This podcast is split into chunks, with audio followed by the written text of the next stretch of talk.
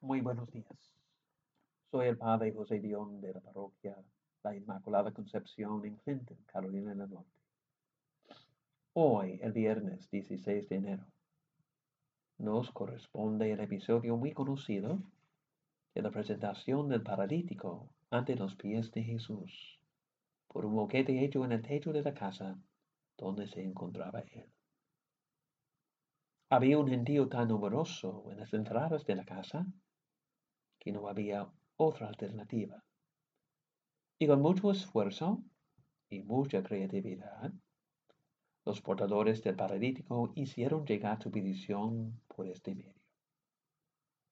Jesús, por su parte, reconociendo la fe fuerte en su poder que motivaba tal esfuerzo, no se dio enseguida al deseo de sus portadores, sino más bien se dirigió a la necesidad más básica que tenía aquel hombre, el perdón de sus pecados.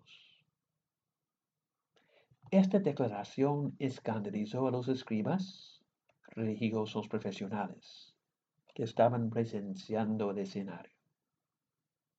¿Por quién se tenía este Jesús, hijo del carpintero? ¿Quién, dicen ellos? Puede perdonar pecados más que Dios. Nosotros nos escandalizamos por otro motivo.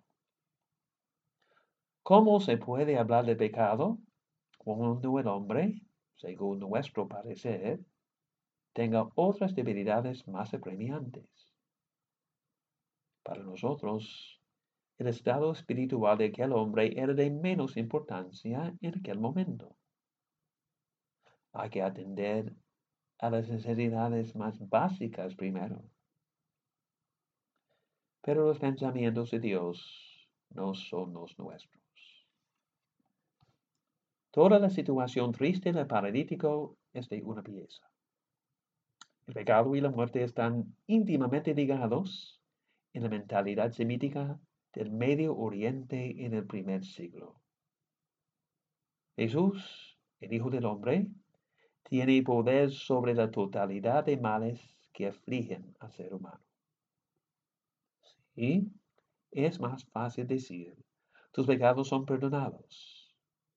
Y más difícil restituir el andar a un paralítico, según nuestro modo de medir las cosas.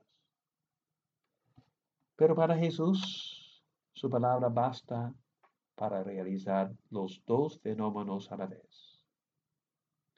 El episodio sirve para demostrar que el Hijo del Hombre, Jesús, el Hijo del Hombre colectivo, la Iglesia, tiene poder para perdonar pecados.